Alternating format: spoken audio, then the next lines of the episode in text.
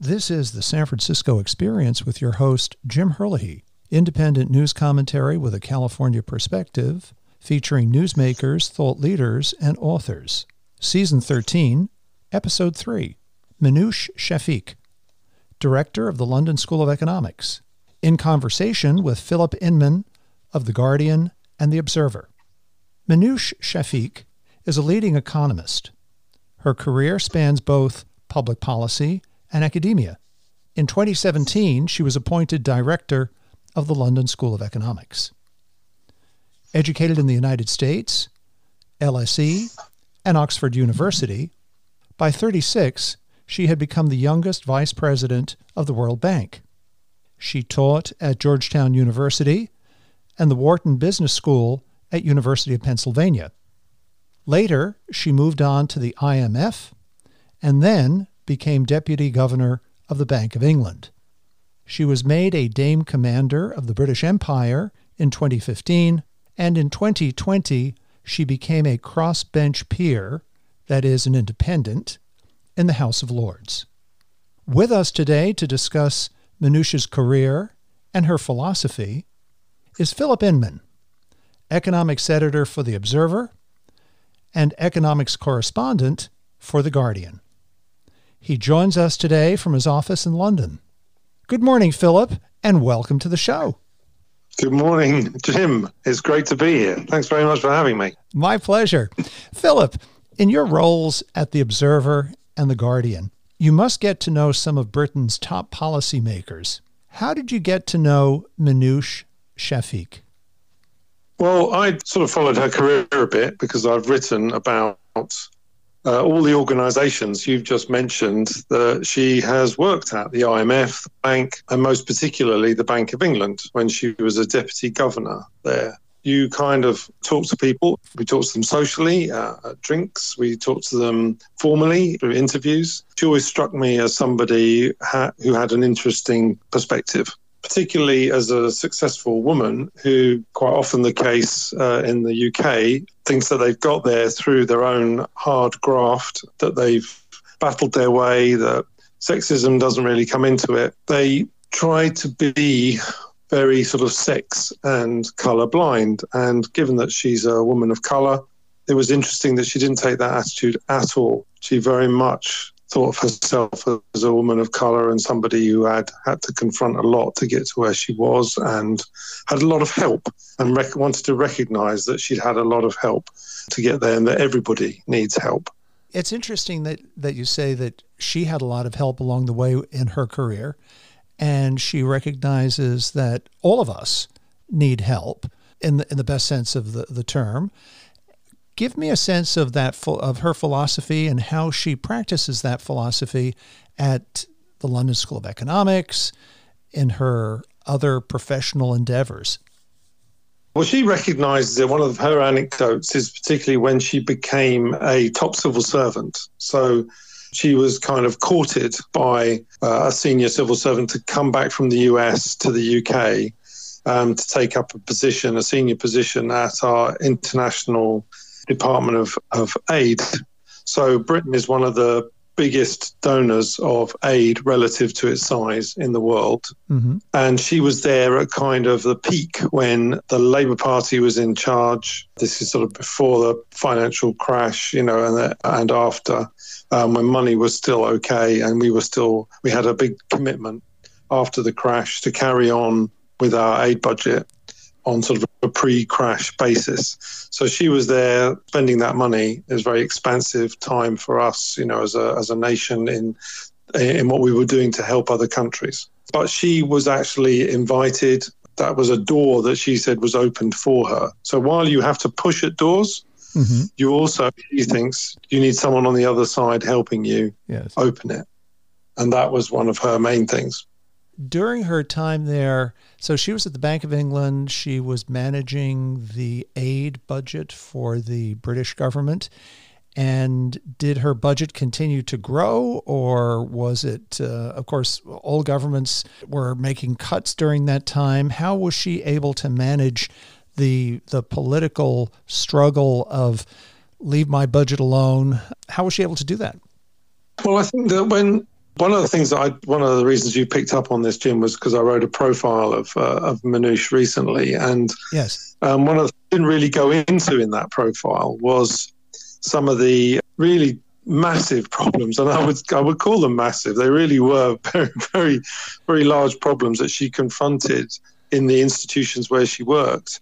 I mean, she was at the IMF, one of the uh, deputy to uh, Dominique Strauss-Kahn. He was the French former finance minister who became head of the IMF. Yes. He then caught up in a in a sex scandal. Mm-hmm and was forced to resign. Well, she she had to basically she inherited this organisation when it was in free fall. Likewise, when she was at the Department for Aid, she she was seeing her budget starting to be cut, and uh, you know there was nothing she could do about it. Really, the, it was the the days when the, we had then had a conservative government that took over with a, a plan for austerity. That austerity uh, eventually turned its sights on the aid budget, um, which started to be cut. So I think she's had some she's had difficulties to deal with in her time politically, and I think is probably quite battle hardened because of it. When she made the move back to England, how many years was she there at the, the Bank of England? And I guess she had a, a very senior role in setting British monetary policy. Well, she did, yes. So, uh, her brief was more connected to the financial regulation of the banks and talking to the banks about how they were going to have bigger reserves so that we didn't have a repeat of the financial crash. But she was involved in monetary policy too.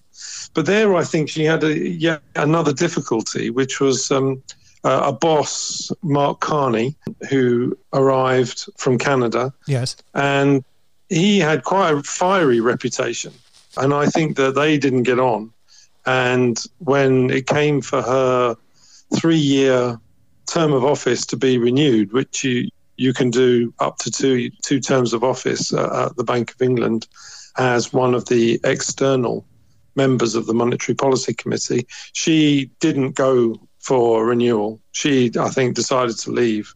I think you probably get to a point in your career where you're battling to be the number one. And lots of people thought she was going to end up being the number one at the Bank of England mm-hmm. at some stage. She'd hung around. I think she probably decided that, and she hinted at this in the interview, that, you know, she she saw more important things elsewhere where you actually have a nicer time doing it. And I think being the boss of a big academic institution like the London School of Economics was not only something she thought was important because she believes in pushing young people to better their lives, but um, also was going to be a much more fun experience.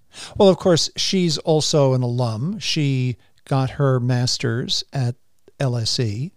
So for her to go back there as the director must have been doubly fulfilling because she was going back to a school where she had studied. She knew the school from the inside. Obviously, she had been away from it for some time, but she knew the school from the inside. And when she came aboard at the LSE, did she come in with an agenda? Did she did she feel that that reform was necessary, or did she essentially leave things as they were, and uh, with a view to making her moves later later on? Well, she never, she struck me as one of the uh, a great reformer. She's, um, but she, you know, a lot of her time there now has been during the pandemic. So I think that she probably gets a lot of credit for um, before she even got her feet under the table to devise a sort of overarching strategy, she's um, had to go and put in place a sort of digital infrastructure to help students, as so many academic institutions have, and has a lot of credit for doing it very successfully the LSE. You know, it's still obviously a, a beacon and place that people want to go from across the world. Well, I I remember when I was there, which was many many moons ago. When I was there, I think the student body was about sixty percent non British, non UK, and about 40% British. So even back then, in the early 1970s, it was a very cosmopolitan international student body drawn from around the world. And of course, you know, we, we all remember the numerous presidents and prime ministers, uh, Pierre Trudeau, who went there, and JFK, who did classes there, and other prime ministers and presidents who attended there. So even in its history and still to this day, it continues to be a very influential school and, and university throughout the world. But is the, of course, you mentioned the pandemic and, of course, distance learning, Zoom classes. How was LSE able to blend that? Uh, that new distance learning approach into their traditional learning methodology? Well, I think they took, um, like many of the uh, elite institutions, they took a pretty tough attitude to it. So lots of colleges tried to carry on mix and matching um, the in person tutorials, seminars, and lectures. But initially, you know, Oxford, Cambridge, LSE, they're among the ones that were totally online. And when I interviewed her, they were just bringing students back and testing every day. You know, so it was really rigorous testing uh, on the basis that then once you're inside the building, nothing you, you, you didn't need to worry. So I think everyone it was a much harder line than the government was taking, but everyone really appreciated it that I talked to inside the institution. I would say that there's a broader issue facing UK institutions where, um, if I just rewind a little, if you go inside the Treasury in London, they almost have a map of the country divided up between those towns and cities with successful higher education institutions and those that don't. Mm-hmm. If you look at the GDP over the last 20 years it's driven by universities. And not only are they a great export because they're now based, uh, like American universities often are, uh, overseas in mm-hmm. China, places, but they draw huge numbers of people in and they drive the economies of wherever they are based.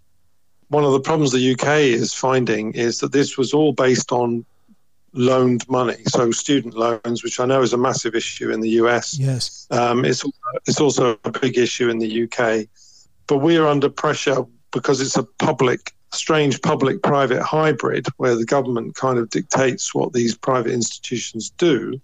So there's a cap on the fees. Well, a cap on the fees for the last five years means that universities are getting poorer as a uh, as institutions and looking for more and more towards their international students for for cash, and that's placed them in a more risky position.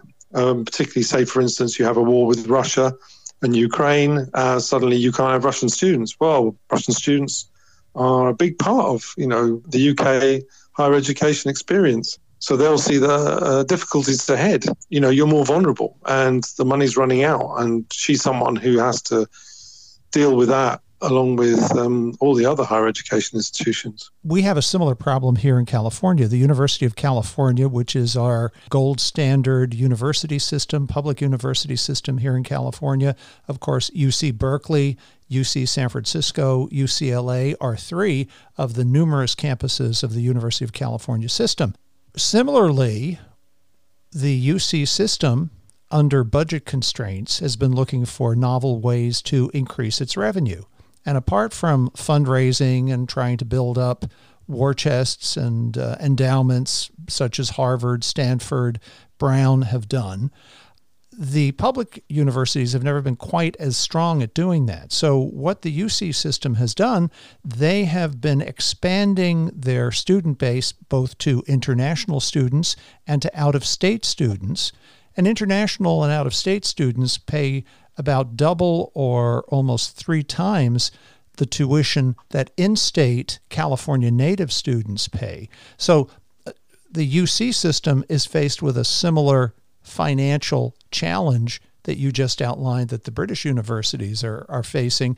And so we're looking both internationally, we're looking at other states to come here and pay the full the full bore, if you will, of, uh, of tuition. But let's come back to student debt because student debt has become a huge political issue here in the United States. We have a total of about $1 trillion or over a trillion dollars in student debt. Some students leave college with hundreds of thousands of dollars of debt, particularly those who go on to medical school, law school, dental school. But what kind of debt levels do British students face when they when they take on when they take on debt f- for their education? Yeah, I, I, mean, I think it's a huge problem. We we've just about to pass a law which um, effectively changes the contract of students here in the UK. They were taking out loans through the government, which they then paid back, and whatever was left when you were 50 years old was cancelled. Well, they've now said because they think that 50% of the loan will not be repaid, they're going to extend the payment period till when you're 60. I don't know whether anyone's going to challenge this in the courts because we have this strange hybrid. It's a tax, it's taken out of your pay monthly um, uh-huh. once, pay, once you're paid over a certain amount. But equally, it's also a loan because when you finish your college, you can pay it off. You know, it's not a tax that you then have to pay for the rest of your life. If you're rich enough, you can just pay it off before the interest starts to kick in. Mm-hmm. And this strange hybrid was cobbled together by a coalition government after the financial crash in 2010 and uh, has survived. But whether it can continue to survive, I don't know because its contradictions are just terrible. Well, we have a similar situation here in the United States where you have baby boomers who are retiring. They're in their early 60s, 62, 65, and they still have their student loans student loans that they got maybe when they were in their 20s or 30s they went back to school to get a law degree or an mba or something like that but that student loan is still there so here they are retiring and they're still paying off student debt but let's come back to Minouche because you had mentioned offline that she had made a comment about and you, you talked about in your opening comments about her acknowledging the fact that she'd had a lot of help along the way to get to where she is today. And as you said, we can push on doors, but it's also very helpful to have somebody on the other side of the door who's opening that door at the same time that we're pushing. Talk to me about that concept. Talk to me about that comment that she made that that we all need some help because President Obama said something similar to that and it was rather controversial. Well, I think that she's tapping into something really quite important, which, which is the extent to which, when you are somebody who is relatively affluent you, you, and you own your own home and you have a job that you uh, either pays well or you enjoy, how did you get there? And I think so many people consider that they got there through their own hard work. It was their intelligence, it was their grit and determination. The fact that they've ended up with a house worth a million dollars and a job that pays a hundred thousand dollars or more, well, you know that that's down to them. The way they studied at school and they the way they grafted in their early days of their career. And I think that this idea is filters through into whether you should be paying tax or not and sharing some of your wealth with the community through paying tax in particular. That's one of the major questions. And of course, it's one of the justifications for not paying tax. Uh, that other people should do what you did. That's how they should get the income they need to buy the health care, the education, whatever it is that they need, um, not by the collective tax that they should receive these benefits. And that can only be because you have a concept of luck, um, which is that you're not lucky. It's not, nothing to do with luck. So I think if it's if you introduce luck um, and say that your house price is really, yeah, you might have chosen to live somewhere that you thought might go up, but you had no real idea, and now it's worth a lot of money. That's luck. And lots of the decisions you'll have taken in your life will have been lucky, or you'll have had someone on the other side of that door opening it for you. You might not have realized, but that is probably how you got the job. You might have met someone in the locker room and they gave you a, a good idea for your next role, uh, or even been on the interview panel when you came up for the job. You know, there's all those sorts of things happen in your life. And when you recognize it, it does change your view of how much you're part of a collective, how much you're part of a community, how much that community has helped you, and therefore how much you might want to pay back to that community. I, I think your point is very well taken. But President Obama, and I think this may have been in his second campaign when he was running for reelection in 2012, sometimes he would go off script. Usually he was a very disciplined politician. He stuck to his teleprompter, he stuck to his notes. But on this occasion, he went off script and he was campaigning in a state where there were a lot of small businesses and medium sized businesses. And in his speech, he's, he said to this assembled group of entrepreneurs, You didn't build that. That wasn't you. That was, you know, you had all the support of all these customers and so on and so forth. Now, it's certainly true that for a small enterprise, a small business, you can't grow without your customers. You can't grow without the support of a community. But that particular statement by the president, and it's it's kind of similar to the philosophy that you just outlined that that Minouche uh, seems to share. It, it, that was rather more controversial here in the United States. Is is it equally controversial in the UK? Yes, I think it is. And I think it's also misinterpreted. So it's misinterpreted to mean that, you know, you didn't achieve anything by your own means. It was only because you know your house price went up because the, they built a road outside it, which allowed people to come and um, drive to your house. You know there are all these shared things. That's why your house price went up. And and if you just sit back, the state will give everything to you. Well, obviously that's not true. You know you do still have to work hard. And if you're going to get to the top of the tree, that's you know you need to study and you need to focus and uh, you need to put in the hours. Of course, that's the case. But has everything come to you because of that?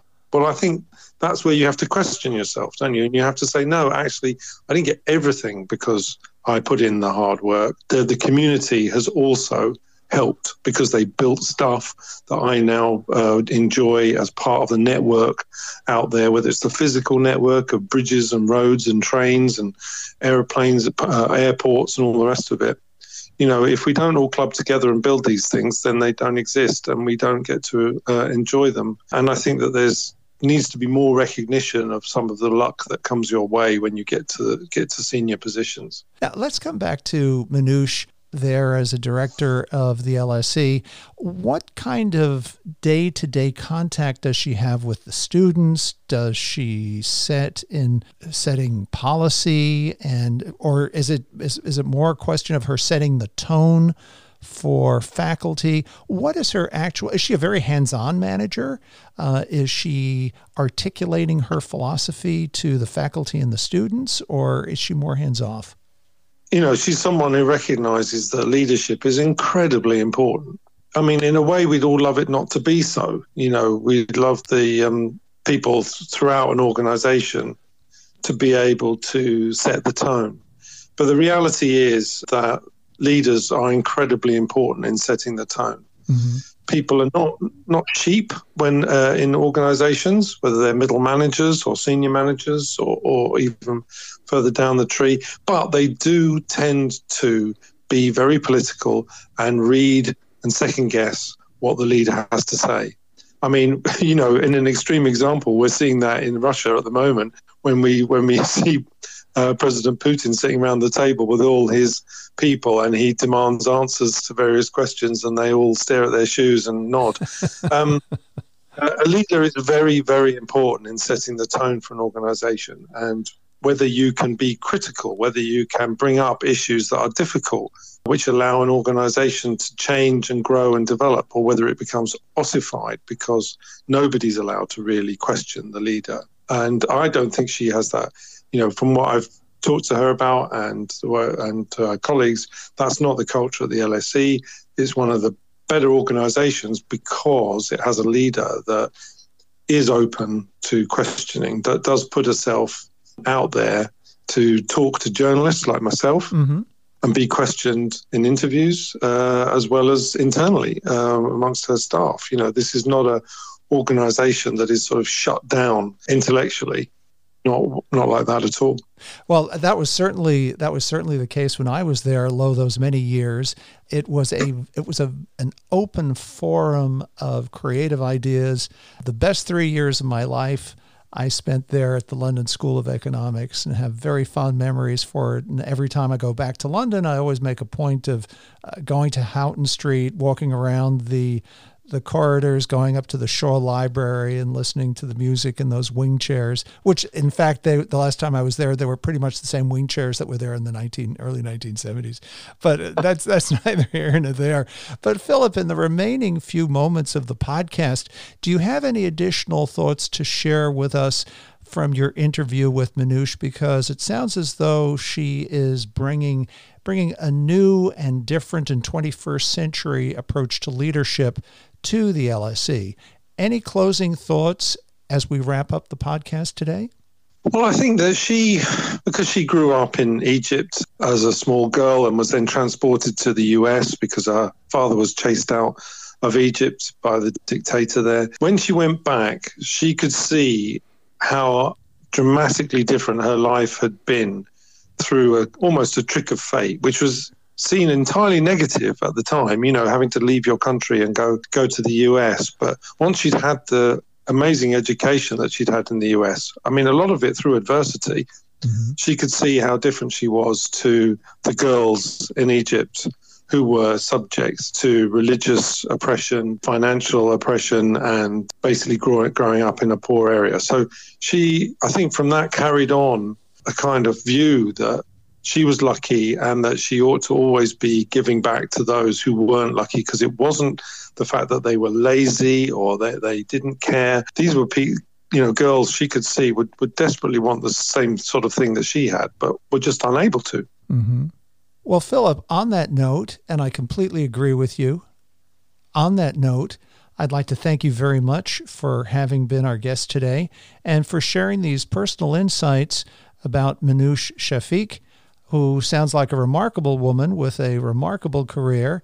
What's the next stop for her after the London School of Economics?